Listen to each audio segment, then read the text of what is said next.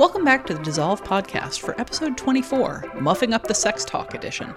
I'm your host, Tasha Robinson, senior editor at The Dissolve. Last week's release of Dawn of the Planet of the Apes got us in a mood to look back at the long history of the Apes franchise and consider the cultural continuity of a series that hasn't actually been strong in continuity itself. Sex Tape has us thinking about how sex comedies work, or don't work, and why the teen sex comedy is such an easy to define genre, while adult sex comedies are more elusive. Our game for the week, In a World, calls on players to identify the trailers of some favorite movies that were sold in ways they may not remember. And as always, we close with our dueling recommendations segment 30 Seconds to Sell. Stay tuned. Here at The Dissolve, we were all a little surprised at how much we enjoyed Rise of the Planet of the Apes, a 2011 reboot of the 1970s film franchise that sprawled across five movies, two TV series, a long running comic series, a beloved toy line, and a poorly received 2001 Tim Burton remake. The latest in the new series, Dawn of the Planet of the Apes, is in theaters now, and like its predecessor, it's surprisingly emotionally and narratively sophisticated, especially for a movie where a CGI chimp rides a horse through an explosion while simultaneously firing two heavy machine guns. It feels like the Apes movies have grown up alongside us, but they're still trying to appeal to the inner kids who like talking animals and big explosions, even more so than the original movies, which had both of those things, plus a particularly 1970s outlook on humanity's future. Here to talk about the impact of the 1970s series and how the franchise has developed over time are Keith Phipps, Noel Murray, and Matt Singer. So, Keith, um, you and I saw uh, Dawn of the Planet of the Apes last night. Matt and uh, Noel haven't seen it yet. Can you just uh, talk briefly about uh, the? There's a degree to which the newest film borrows from the last couple of uh, the 1970s movies and kind of changes some of the material while while still kind of respecting the original. I think you're the only one who's both seen those old movies recently and has actually seen the remake. Yeah, I mean, the Rise of the Planet of the Apes had brought a lot, from, at least in the broad strokes, from Conquest of the Planet of the Apes, the fourth Apes film. Uh, which which is actually one of the best, and, and it's it's sort of uh, it charts the the um, kind of coming into consciousness and uprising of apes in the 20th century, and this one borrows some from that and also from Battle for the Planet of the Apes, which is the last and definitely the least of the original series. But uh, the setup of having a colony of, of humans and a colony of apes who come into conflict over how they're going to live together or if they're going to live together at all or if they can just wipe each other out is uh, very much Battle of the Planet of the Apes. Uh, Matt and Noel, you guys have both seen Rise and liked it a lot. Is that true? That's true. Yes. So, what do you make? I mean, I, I, am given to understand that you're also both big fans of the 1970s movies. What do you make about the transition uh, from basically 1970s filmmaking to, to teens filmmaking? You know, the new films are very CGI oriented. They're very kind of, you know, modern Peter Jackson inflected, uh, like action fantasy storytelling. But it seems to me like they still kind of reflect uh, some of the 1970s elements. What, what do you think? You know, I think what I like mainly about it is that uh, it, it does pick up on some of the, uh, the, the social and political elements of, of the original films. Um, I mean, I don't know. I, you know, people have tried to analyze what the 1970s films were were actually about. Um, I think one of the things that makes it difficult when it comes to analyzing the apes films is the idea that you are calling people apes. so, so when you're trying to decide whether the apes stand for, you know, the counterculture or minorities or anything else, it, it can come off as a little bit uh, uh, dicey. That said, uh, you know, the, the, original apes films were definitely talking about changes in society. Uh, and I think the new apes films do the same. It's just that I think rather than dealing with cultural changes, they're more about sort of environmental changes and, and our attempts to exert some control over nature when it turns out that nature is just going to do its own thing anyway. Well, I think I think one thing the new one proves is a pretty it's a pretty malleable uh, metaphor. I mean, the early films were I mean, race is a subtext to all of them, and in this one, it kind of turns San Francisco and Muir Muir Woods above it into a global hotspot. Uh, where you have two competing ideologies and and and people uh, competing for for the same thing. I mean, it is it is broadly uh, Israel Palestine or any other place where, where you have that kind of situation. I think it plays that very well and in a way that plays against our sympathies uh, for both sides, like shifting them, uh, as Tasha has said, uh, sometimes within the same scene. Yeah, it's it's very complicated the the newest film in terms of where your sympathies lie. And one of the things that interested me is uh, like a sense that that at least has a continuity with the 70s series that there's this this kind of sense starting with the first film that you're you know rooting for this outsider, this stranger in a strange land who's just trying to survive. But then your sympathies kind of shift to, you know, some of the the kinder apes who are just trying to get along in like their civilization, which is being disrupted by this weird outsider. And then, you know, when you start to discover other humans, they're horrible mutants, and I just as you get into the the modern day films, there's sort of a sense of, you know, who exactly am I rooting for here? And that all all happens in the original series in a very dark, you know, conflicted, emotional 70s way. Here, it just, it sort of comes across to me at least as maintaining a balance of sympathies to make it clear how much we have in common with the apes, which I think is is kind of a new element. But uh, Matt, what do you think about uh, just sort of the the metaphorical level of the the whole series? I haven't seen Dawn yet, but just speaking to Rise of the Planet of the Apes, uh, obviously technically it was a you know major leap forward and did some incredible things visually, but it still felt like a throwback to the original series, and it didn't really matter what what the you know metaphor was and as i think noel said and keith said you know what the the older movies were about or what they were critiquing or talking about kind of changed from movie to movie the fact remained that they were always talking about something and i think that's what rise of the planet of the apes and hopefully to me i'm looking forward to about dawn of the planet of the apes and didn't like about the tim burton one was those old movies had something to talk about and they were interesting and weird and strange and they were full of ideas. Whether or not those ideas always panned out whether or not the movies were entirely successful they they really gave you something to chew on and the Tim Burton one does not, and Rise of the Planet of the Apes did that. Uh, you know, I thought uh, pretty successfully, and also maintained that the atmosphere of the old movies, which were always so dark and fatalistic, maybe the most fatalistic franchise uh, in in Hollywood history. And Rise of the Planet of the Apes I thought maintained that very well in, in terms of giving you a mildly happy ending that was also incredibly depressing and involved like the end of civilization. Uh, and so that was something that I really love about the old movies that I thought the, the, the first and the rebooted franchise did a really good job of carrying forward. Yeah, I, I think one thing. Uh, I mean, the endings to all the originals are, are pretty dark. Um, the fifth one less so, but uh, but this not to give anything away, but it also like like Rise of the Planet of the Apes, it ends on an, on a inconclusive in, in, inconclusive note, as if we don't really know what the future is. The future is unwritten, and it, and it doesn't necessarily look that good. Um, but uh, I like that about it. It, it seems uh, right for the times in a way.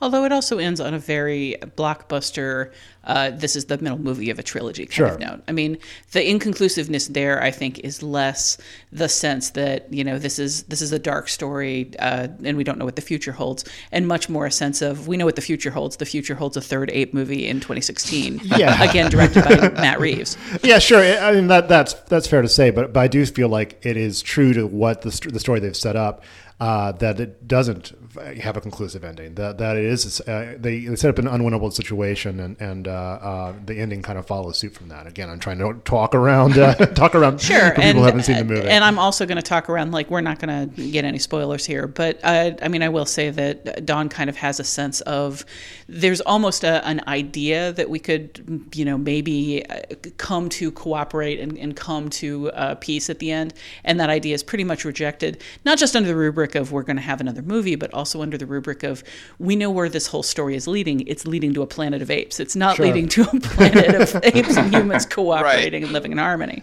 Uh, you know, one and, thing and I liked about the movie um, and and, the, and, its predecessor is which that, one? Uh, both Dawn and Rise uh, is that it sets up these like these sets up these decks where like oh if this happens horrible things will happen. And then that thing happens mm-hmm. you know it's it's it's, uh, uh, it's remarkable in in, uh, in, these films. And that's really going back to the original series. I mean I thinking about the ending of uh, Beneath the Planet of the Apes. There's just that that sense of so a horrible catastrophe might happen. Oh wait it happened.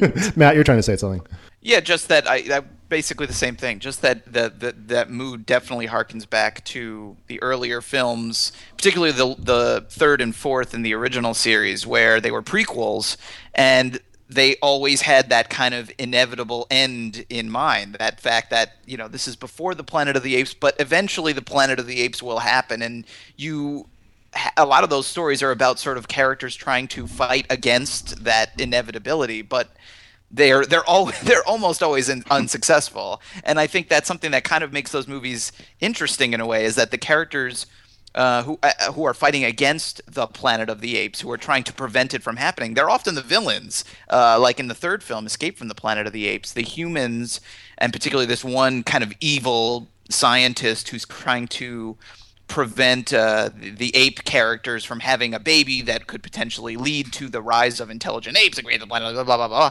like that character is is basically the villain, but on the, at the same token, he kind of you know from a human perspective, he sort of has a point. Like he's trying to uh, prevent the end of humanity, which, which is seemingly a noble goal. Um, but one he goes about it in sort of a dark and sinister way and we kind of like the apes characters by this point and also there, there, kind of feels like there's no stopping it because we've already seen planet of the apes and beneath the planet of the apes and those happen in the future and i always liked that about them that the fact that this dark future is somehow inevitable yeah for, for, for, for, for me part, part of the fun of those old movies too was trying to uh, piece together what happened. You know, trying to try and to try and fill in the gaps between the movies and and uh, you know, me and my friends we watched these films and we watched the TV series uh, series and we'd like we'd play Planet of the Apes, you know, on on the playground and and and part of the uh, you know I think the pleasure of the whole Planet of the Apes series was figuring out the mythology and piecing it together and, and, and filling in the gaps yourself. And one of the one of the ways that that sort of happened was through all of this ancillary material. I mean, there was a live action TV show, there was an animated TV show. Um, I was just reading that there's basically been Planet of the Apes comic books since, like, almost uh, continually since 1968. And you, I mean, you have a whole column about this kind of stuff, Noel. You've experienced a lot of that stuff, and you're also looking at some of the ancillary material that's being released now to bridge the gaps between films. How are you seeing sort of that uh, that material? Being being used to to kind of forward the story and help people fill in the gaps? Well, I know that between uh, Dawn and Rise, there's been a novelization uh, which I read, which kind of explains what happened in the 10 years that, that took place between the two films. Uh, they also put out a series of short films that I posted on the Dissolve uh, that also tried to tried to explain some of what happened in the 10 years between those two movies. Um, and again, it's, it's, it's part of that same tradition. I think people like that idea that the story jumps ahead and then we have to catch up to what's happened. But there are these little uh, little sub stories that we can still follow about characters that are not in the movies, but that were affected by, in the case of uh, these two movies, the two recent movies, the simian flu and, and how it changed society. Um, and you know, I, it's it's it's the mythology of it all. It's it's fun to immerse yourself into a world beyond just what's on the screen and try and kind of look beyond the outside of it and and and you know uh, interact with it, engage with it. Matt and Keith, you guys have both had a long-term relationship with these films. Did you ever have any kind of relationship with like any of that outside material? You know, not really. Actually, I, it's it's funny. Um, Battle from the Planet of the Apes was one that was like always on TV when I was a kid, and, and it's the one I ended up seeing the most as a kid. But I never saw the TV show. I was a little, I was a little too young. I was, I mean, I was a little too young for Planet of the Apes, just the right age for Star Wars. Matt. Yeah, I'm not, I've I've seen all the Apes movies, but I've never seen any of the Apes TV shows, the animated shows, anything like that. Uh, the one thing I have done is read some of the comics. There's uh, the, the, the current sort of uh, revival of the comics, the Planet of the Apes comics, is by this company Boom Studios, and the stuff they've been doing is actually really good. The first mini series that they put out, I think, like 2011, uh, is called Betrayal of the Planet of the Apes, and it, it takes place in the future. It's sort of in the old, you know, the old movie series uh, continuity. I think Dr. Zaius is, the, you know, is like in there with one one of the main characters of that, and I thought that was a really uh, great book. Had a sequel as well that was called Exile on the Planet of the Apes, which is pretty good as well. Um, but I would I would say if you're a fan of the old movies uh, I would recommend that that first miniseries, the Betrayal of the Planet Apes. I thought it was really really good, very much in the in the tone and the style of those old films. Uh, so I, am not too familiar with the previous uh, Apes comics that I think were like Dark Horse, and there's probably a bunch of other other companies that have had the license as well. But the the recent stuff is actually really good if if you're a fan of the movies. Yeah, I, I liked them. One of the things that in uh, this new one uh, just kind of brought up for me that I hadn't realized before, but I think has been there all along, is this series reminds me a lot of uh, George Romero's zombies movies. There's that same sort of sense of there's symbolism, but it's it's maybe mutating from movie to movie. The Rise of Caesar actually, uh, to me, parallels a lot of the sort of shifting sympathy stuff going on in Land of the Dead, um, with the big daddy zombie like slowly achieving sentience and, and leading the zombies. There's just sort of that sense that you know this is a metaphor that can fit anything, but we're using it to kind of show the gradual takeover and loss of humanity. Did do you guys see that parallel? Um, yeah, actually, that, that occurred to me too. Watching it, in, in a way, I was thinking this is in some ways a more malleable um, uh, metaphor than zombies because you can make the apes uh, talk and do things and talk back to you, whereas zombies will basically just swarm and kill you. I, I mean, I'm oversimplifying, but yeah, it seems like this this series in particular seems to be um, kind of kind of uh, exploiting some of the same metaphorical possibilities. An ape for all seasons. just, just, just tell, tell me this, guys. Does the new movie end with a statue of Abe Lincoln? Abe Lincoln. Uh, that's an unanswered question. It's a dangling thread. When's Tim Burton going to go back and answer that one? Oh, exactly. The, the the why of it all. All right, lightning round. Uh, you've got eight movies to choose from, guys. What's your favorite ape movie, Keith? It's still the first one for me. Um, and of the original series, I think Conquest is the un- underrated uh, gem, but uh, this one's really good. Matt. Uh, I, I have almost the exact same answer. I mean, the original is such a classic, but the one that people should not sleep on from the original series is definitely Conquest of the of the Planet of the Apes. That is a, a crazy movie. And the second half of Beneath the Planet of the Apes, the first half of Beneath the Planet of the Apes is almost a beat for beat remake of the original movie with a different guy in the in the Charlton Heston role who even kind of looks like Charlton Heston does all the exact same things. But the second half of the movie where they meet these mutants and and uh, it gets into some really interesting religious commentary is really really fascinating. And the end the end of that movie is just I mean you want to talk about bummers it's it's the all-time the all-time dark bummer ending rated G so that's that's that's another one I really really like too both that and the third one are both rated G too which is remarkable. Oh, and it's one, insane. one, one other th- one other thing about Conquest is the, watch the director's cut and then watch the, the, the version that actually came out where they they uh, softened the ending considerably. Um, the the in Conquest, the original Conquest, it's basically you side with the rebellious apes and they do their thing, and it goes to some pretty dark places.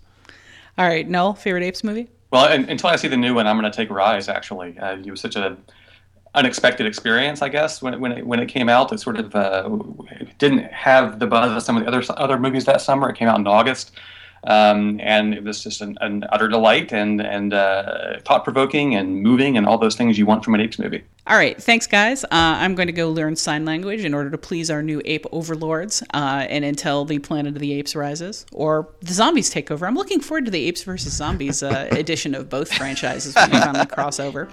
Uh, but until then, thanks for talking.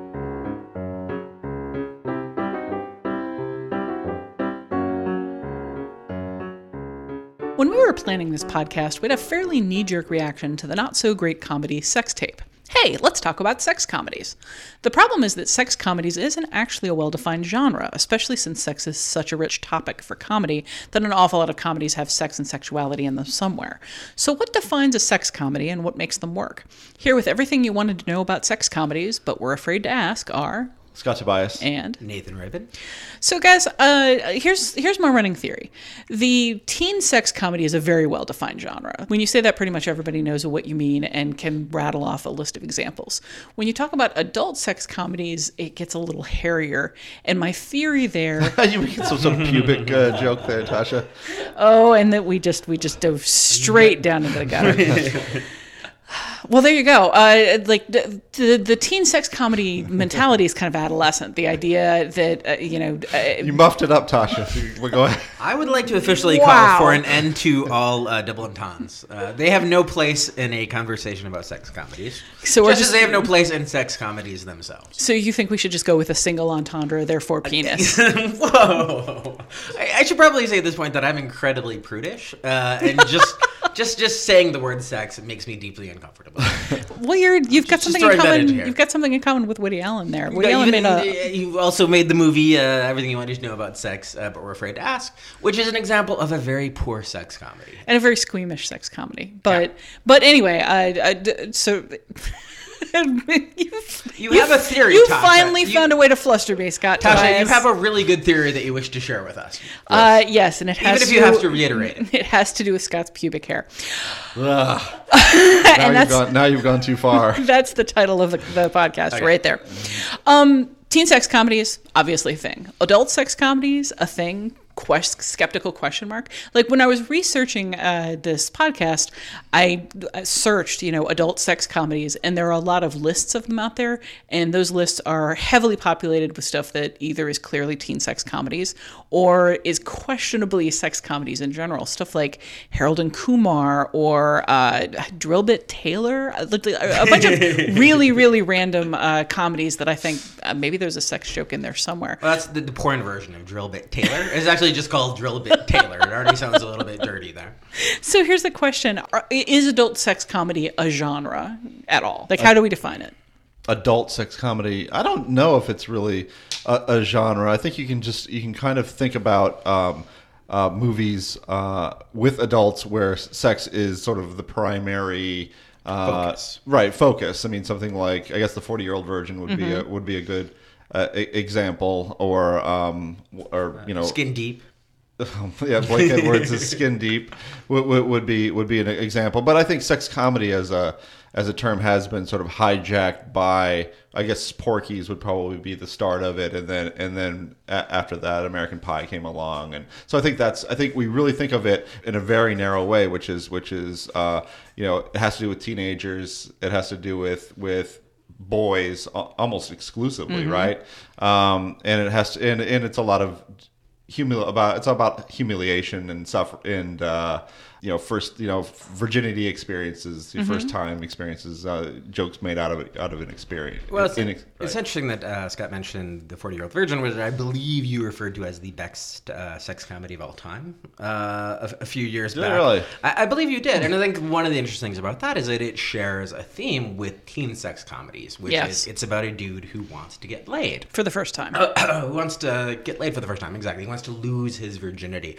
Um, but it goes about it in a way that is really interesting and kind of nuanced and adult and, and multidimensional, which I think kind of um, frees it from the sex comedy trap. And I almost feel like it's it's a, a weird, um, there's a stigma attached to sex comedies. Oh, sure. Where if something is good, if something is particularly good, we don't think of it as a sex comedy. And because of that, we think of sex comedies as being inherently terrible. And I, you know, I just recently for Forgotbusters, I wrote about uh, the movie Ten, which I think is a good example of a sex comedy. It's about sex. Uh, it's known for sex. But one of the things that's really interesting about it is that uh, Dudley Moore, who is the protagonist, at no point actually effectively has sex. so it's it's a sex comedy about a man obsessed with sex who does not have sex, but it is only remembered for its sexual component. And I think people remember Bo Derek's performance more than they do Dudley Moore, uh, who you know actually is dealing with you know these very adult sexual problems. I think Ron Jeremy pretty famously said you can't you can't laugh and maintain an erection at the same time. That that's said, that, I should know. he, if anybody's tried it. That's why all of my stand-up comedy is so terrible. Oh God, Ron Jeremy's Yeah, stand-up comedy.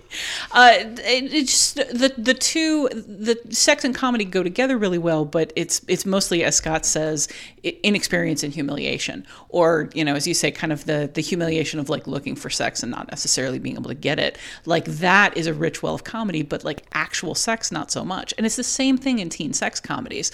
Like a, a teen sex comedy is maybe one percent actual sex eventually happening and ninety nine percent chasing it.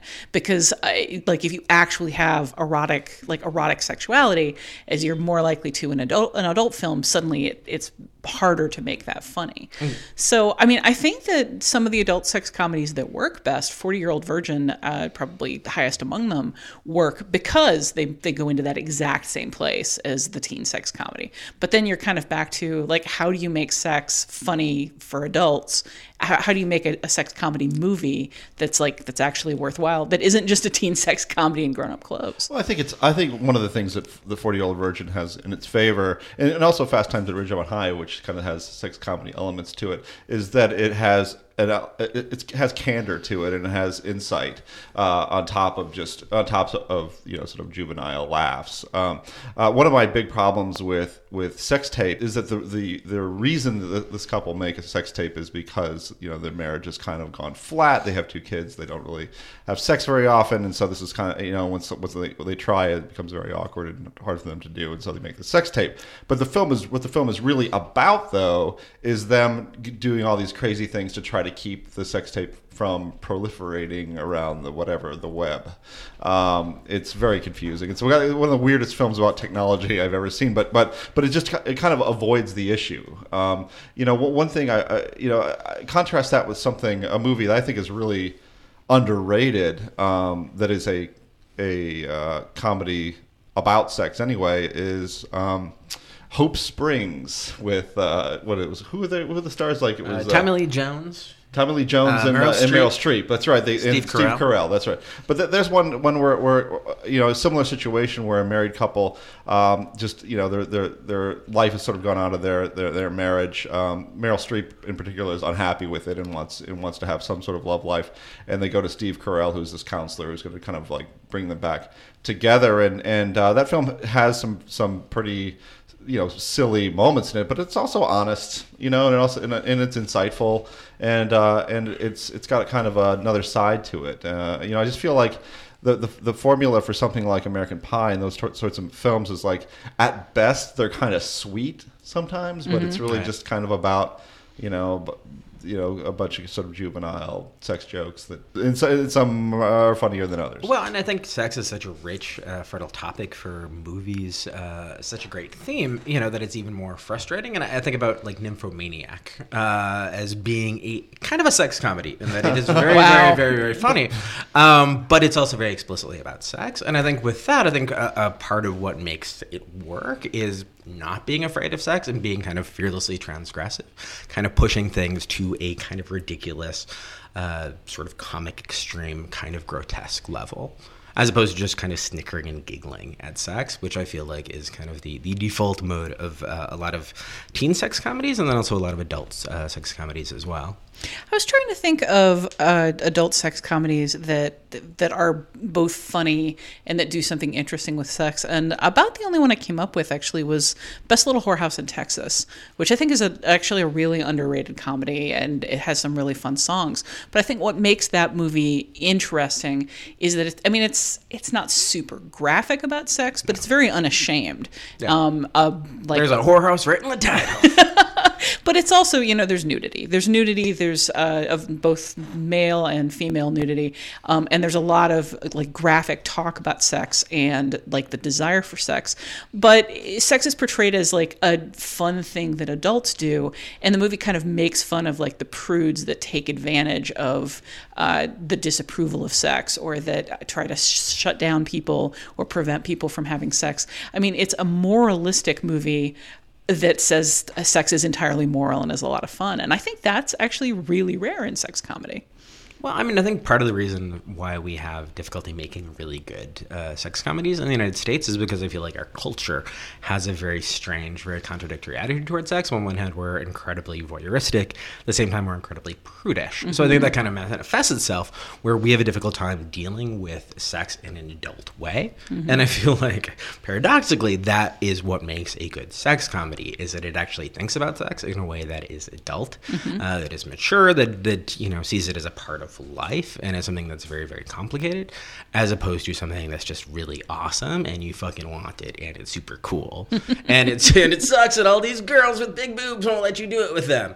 Um, so yeah, I think that's uh, our, our difficulty is making good, palatable sex comedies. In some ways, is a reflection of our culture's fucked up ideas about sex. I mean, even getting outside the fucked up ideas of sex, I think there is a, a definite attitude that a teen boy, especially a teen version boy, who thinks about nothing but sex all the time, is funny but also understandable and like uh, logical and like makes sense. That's something that people have experienced. But an adult that thinks about sex all the time to the degree that it can be the major topic of a movie uh, is a little sad and pathetic because by the time you, you're an adult you're supposed to have all of the sex sorted out which is not necessarily something that actually uh, occurs in the real world. So it's surprising to me that there isn't more of like a rich vein of mining some of the problems that like adult people that have sexually apart from basically impotence jokes. I mean it seems like film pretty much skips directly from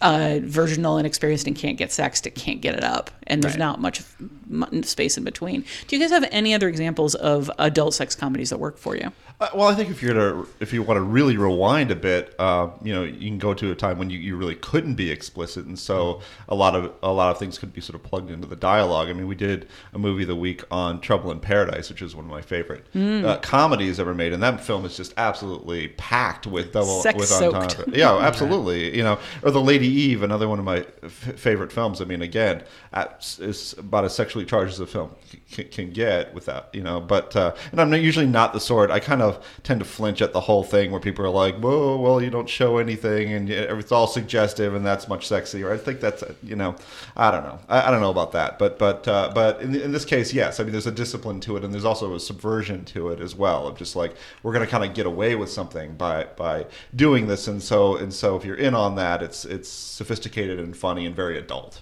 Yeah, there's a lot of uh, feeling with the, some of the older films, especially under the Hays Code, that you can read sex into things either because there's like sexual imagery, like trains going into tunnels uh, that can't really be misinterpreted, but certainly aren't graphic, or uh, you know, just sort of the rubric of like whenever you have two people of, oppo- of the opposite sex alone in a room, and uh, the you fade to black, you just assume that they have sex.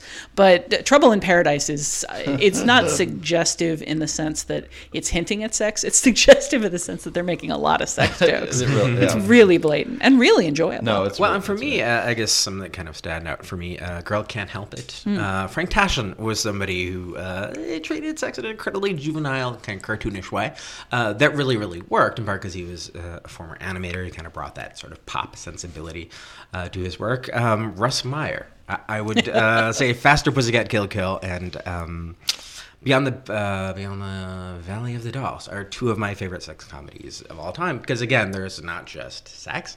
There is this insane, uh, intense, crazy take on it that is utterly, utterly, utterly. Uh, and I realize that I'm being incredibly contradictory. Like, We should be incredibly mature in the way we talk about sex, or we should be total spazzy twelve-year-old boys. Nothing in between. Both of these things are fun. Nothing in between. I mean, Russ Meyer was just uh, I, his your AV Club interview with him remains one of my favorite things that that ever happened at that site. thank He's just so unashamed and, and unabashed about. He is who he is. He, he there's like a, a strange nobility in his unabashed pervdom. So, uh, sort of to wrap up, do you guys think uh, is is there hope for sex comedy in the uh, in the future? Like, can if if most of the good sex comedies are are that far in the past, is there a way to get around the puritanism and uh, and make a good sex comedy today? I'm not sure that there is, at least in, through Hollywood, um, because I, I, I feel like that that comedies, the way comedies are made in Hollywood now, are in, take on the same sort of blockbuster mentality that that uh, bigger budgeted films have, and, and they, they go for huge laughs. In order to do that, you've got you know it, everything has to be you know amplified in a way that that's that kind of forbids more subtle jokes. Um, so uh, i'm a little bit pessimistic about it. Not a good track record in general. Um, actually I have one kind of question i want to throw out too. I mean we never really talked about the gender issue as well. I mean we talked about how it's how these these uh, sex comedies are are almost entirely about about boys. Uh, is there is it is it imp- can you imagine a sex comedy about girls that would be that, that would There was a one- do list, yeah. uh, I think, which I did not see, but you know, the fact that it was uh, written by a woman and directed by a woman and, and kind of female based made it a lot more appealing to me. Uh, made it a lot harder for me to not see that motion picture, which I did not. But yeah, I think that might be one of the salvations uh, of the sex comedies to bring in more voices, more uh, opinions, more more uh, you know, to kind of get beyond what are aesthetic cliches that I think we're all really really bored with. Which we keep kind of circling back to uh, Gillian Robespierre's Obvious Child, which I didn't adore as much as a lot of people at this site, but it, it is pretty much a sex comedy. I mean, it's about uh, The complications that happen with sex. yeah, the, the and not just the pregnancy, you know, it about you know breaking up and wanting sex afterwards, and a one night stand, and dealing with the emotional ramifications of that. And it's it's all comic, but it's also very uh, unashamed and unabashed about just getting laid is fun. Well, and also non-judgmental. You know, there's no sense that you know she got pregnant as like a punishment for being irresponsible or anything. It's just kind of like these are the things that happen in life when you don't do certain things. So I guess uh, we're back to where we always are, which is the you know the answer to the gender problem in film is more diverse people and with more diverse voices making film. I don't know if that's going to fix sex comedies because uh, sex comedies is a, a long and complicated problem, and so is American Puritanism. But we can always hope for the future. Um, if you guys excuse me, I'm going to go engage in some zany antics in hopes of finally getting laid for the first time. Uh, I may ask you to help me, uh, possibly by holding up a boombox or engaging in some really, really complicated uh, trick or trap, or maybe we're just going to cut to a, a train going into a tunnel. Thanks, guys. Okay. Ooga.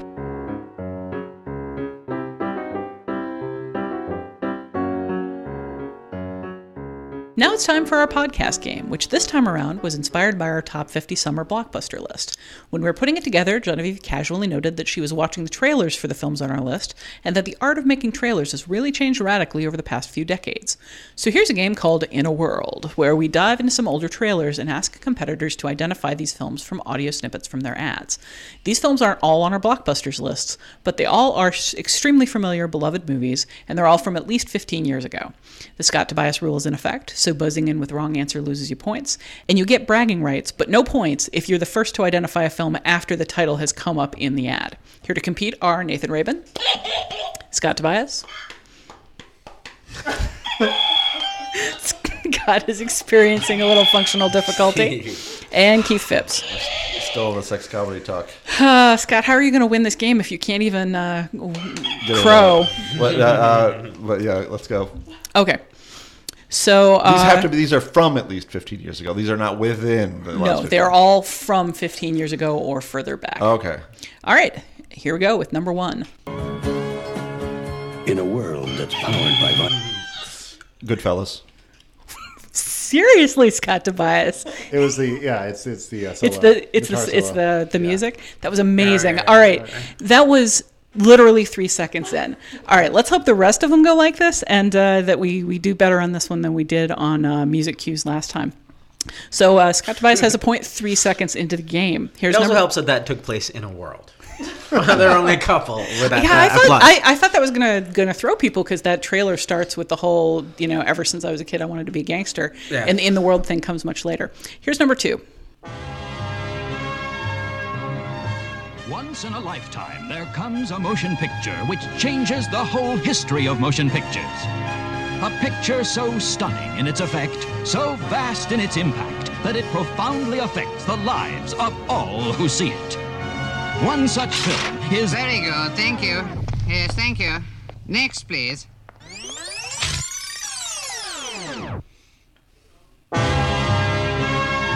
Once in a lifetime, there comes a motion picture which changes the whole history of motion pictures.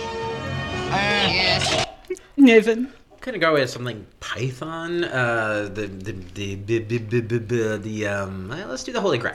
You are correct. It is in fact Monty Python and the Holy grail I Grail. didn't know it was. So- Pi- I didn't know it was Python. I would have guessed Yep. guessed uh, meaning of life. Yep, me too. I almost did, but I don't want to lose a point. I love how the Scott Tobias rule makes uh, it makes our, our biggest winner like our most conservative player. Our player. most cautious player. All right, number three. The story of a boy, a girl, and a universe. Star Wars. All right, Keith. And we are at one apiece, three in. This is exciting. Here we go. Number four. Speaking of attractions, well, the chorus girls are certainly an attraction. But frankly, ladies and gentlemen, we're just showing. Citizen Kane. Correct. Keith Phipps with the win. Uh, let's go to number five. Something beyond comprehension is happening to a little girl on this street. In this It's The Exorcist. Keith, once again, Keith has it. No, number six. This may be a fast game. Yep. The bathroom. Well, they cleaned all this up now. Nathan, Psycho. very nice. Wow. Alfred Crushing it. Hitchcock. Yeah, I love that trailer. That trailer goes on forever. Yeah, a lot of those did back. You know, so they'll show. Like it was whole- there's a whole turn in the scenes second like that, yeah. half. Janet Leigh dies halfway through. It's, it's yeah, it gives way way too much. Oh my gosh, spoilers. Okay, number seven. the killer is on the loose. keeps them alive for three days. Then he shoots them, skins them, and dumps them. Uh, be Nathan? Texas Chainsaw Massacre. You are incorrect. That is minus one for Nathan. You actually you buzzed in before. Scott, do you have it? Manhunter. No. Keith? That Silence of the Lambs. You are correct. All right, Why did, Keith why gets did I the go point. with like the, the more obscure Thomas Harris adaptation? Idiot. I was I was very tempted to say, "Oh, you're super close," but I didn't want to give Keith any any more edge than he already has just by being Keith. All right, let's go to number eight. Can't help thinking that somewhere in the universe there has to be something better than man. Has to be. Planet of the Apes. All right, well oh done, man, Keith. this is like you're serving this one up to him, man. oh, Ah, Are you familiar with that motion picture, Keith? Uh, yeah, a little. this game is actually secretly called all Keith's favorite movies. Keith, But, you're, uh, you're making a monkey out of me with your uh, performance on this one. All right, number nine. It is protected by forces beyond imagination. It is desired above all treasures on earth by those. Scott Tobias. Raiders of the Lost Ark. You are correct. It was the music that gave it away. I said treasure. Yeah. Some me. sort of treasure. All right, uh, Keith is. I got it, national treasure. Anyway, Uh, thanks to the Scott Tobias rule, uh, Keith has torn into the lead with five to Nathan and Scott's one apiece.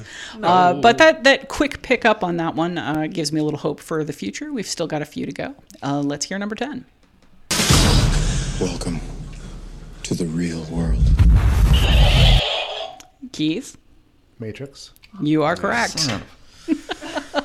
Son Uh, you gotta be you gotta be quick on the uptake to, to surpass Keith. Um, we have just enough left that you guys could still kick, kick Keith's butt. Yeah. Uh, that's not gonna happen. Especially if they get cocky. especially if we can encourage him to charge ahead and ignore the Scott Tobias rule. All right, number eleven. Up into the forbidding majesty of the great Madre Range go men. Their pasts buried. Nathan. Those magnificent men and their flying machines. No. Did uh, I, I, you, you did buzz in, Treasure right? of Sierra Madre. You are correct. No. All right, and with that, uh, Keith has an uh, an insurmountable lead. uh, but we're going to go ahead and continue uh, to see if Nathan can catch up with Scott uh, on the last few. Great, thank you. That's here number twelve. Not since Scarface, so much action. Not since the Marx Brothers, so much comedy. Not since the Seven Year Itch, so much Marilyn. Scott Tobias. Some Like It Hot. You are correct. All right, number thirteen. They couldn't like each other. Scott. Forty-eight hours. That one was two seconds. Next time, we're going to see if we can get this entire game wrapped in, in five minutes flat, just with Scott identifying songs within uh, two seconds of their of, of their playing. All right, uh, Scott is up to three, but Keith's seven is still insurmountable. All right, let's hear number fourteen. For never before has any film contained such a full measure of the joy of living, the drama of living, and above all, the glorious It's a Wonderful Life. Very nice, and above all, romance that makes this such a wonderful life. so you only had about another second to get it. Mr. it. Destiny. All right, this is the one that's uh, this is a little more obscure than the others. This is just one of my all-time favorite trailers. I had it in here just in case we needed a tiebreaker. Uh, instead, we'll we'll say it's for 100 billion points, and uh, anybody who gets it will surpass Hey. Keith. But I think Keith is the one most likely to get it. Let's hear the last one. It is shot 10 million years from now against strange and huge panoramic settings. And it is more fantastic, more enchanting, and more. Nathan, Barbarella. you are incorrect. No. Oh, so sad. All right. more powerful than anything you've seen before. Wizards. Any any guesses? The, uh, Wizards. Oh, oh my God, Scott Tobias, you get 100 billion points. Oh, wait, no, the, the title of the film actually came up. So uh, Keith gets to keep his Oh, overwhelming Wizards. victory. Yeah, that's a fun. That's a fun movie. It's a lot of fun. I didn't say it was a fun movie. I said it's one of my all-time favorite trailers. Um, all right. Well, once again, uh, Keith has uh, run rampant to victory over everybody, but uh, I, I'm going to give uh, Scott the, the victory in my mind for picking up on 48 hours within two seconds of Yeah. play. The boys are back in town. That was the tagline. All right, perhaps you and uh, you and Nathan can form some sort of wacky partnership to take uh, to take crime lord Keith down in our next game. Thanks for playing, guys. Okay, thank you. Great, thank you.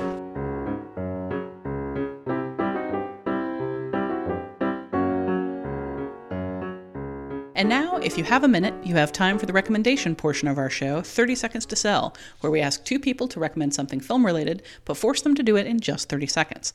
To up the tension, they'll compete for my approval as host because I'm not going to watch more than one movie in my remaining lifetime. This week we have Noel versus Matt. Noel, you're up first. You have 30 seconds of my life. Let's hear it.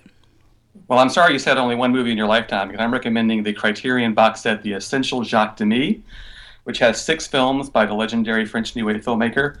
Demy had this style that combined classic Hollywood, particularly musicals, with uh, personal memoirs from his own boyhood. He dealt with unrequited love. He dealt with the everyday practical problems of life, but did so in a way that was both uh, majestic and realistic. Once again, we have Noel uh, coming in at 25 seconds. Plenty of time to spare for the widows and orphans of the world who, uh, you know, want a few seconds of time. Uh, Matt, you have to compete not only with uh, Noel's brevity, uh, but also with his ambition. That's a that's a pretty big uh, recommendation he's got going there. What do you have for me? Go. Well, if, if time was a consideration, I think I might have an edge because my recommendation is a is a book. It's called "It Doesn't Suck: Showgirls" by the film critic Adam Nayman, and it's only 196 pages long. You could probably read it in. Uh, I read it in about uh, 24 36 hours, just a couple of sittings, and it is a really great little book that examines Paul Verhoeven and Joe Eszterhas's much maligned 1995 film about Las Vegas topless dancers. Uh, uh, Nayman takes the movie very seriously. He argues it might not be the piece of crap so many. Oh no! okay. Uh, Couldn't I use like Noel's unused time? Can we get some like rollover or something? You know, I've been a proponent of that in the past, but that would be giving you five more seconds to talk about how Showgirls doesn't suck. And I am not sure that I'm going to buy that argument. Um, frankly, I've never seen Showgirls because I've been told so many times by so many people that it does suck. So I'm a little curious to read that argument. Um, but gosh, if if it's going to come down to a, a, duel between Criterion and Demy and uh, musicals and memoirs versus defending Joe Eszterhas, um, I'm going to give it to Noel. Uh, partially on time, but also partially just on class. Sorry, sorry, Matt. But uh, yeah, reading about Joe Eszterhas makes me feel slimy. Thanks, guys.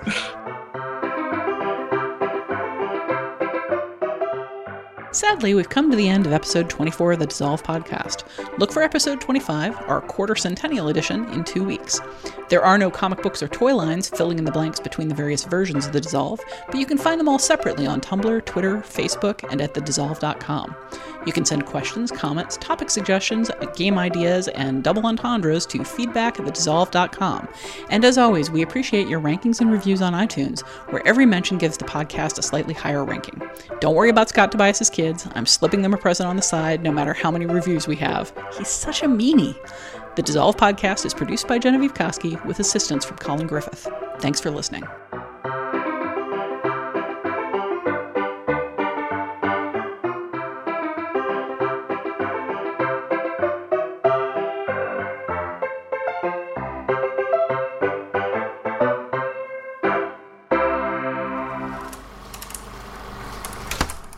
Ugh.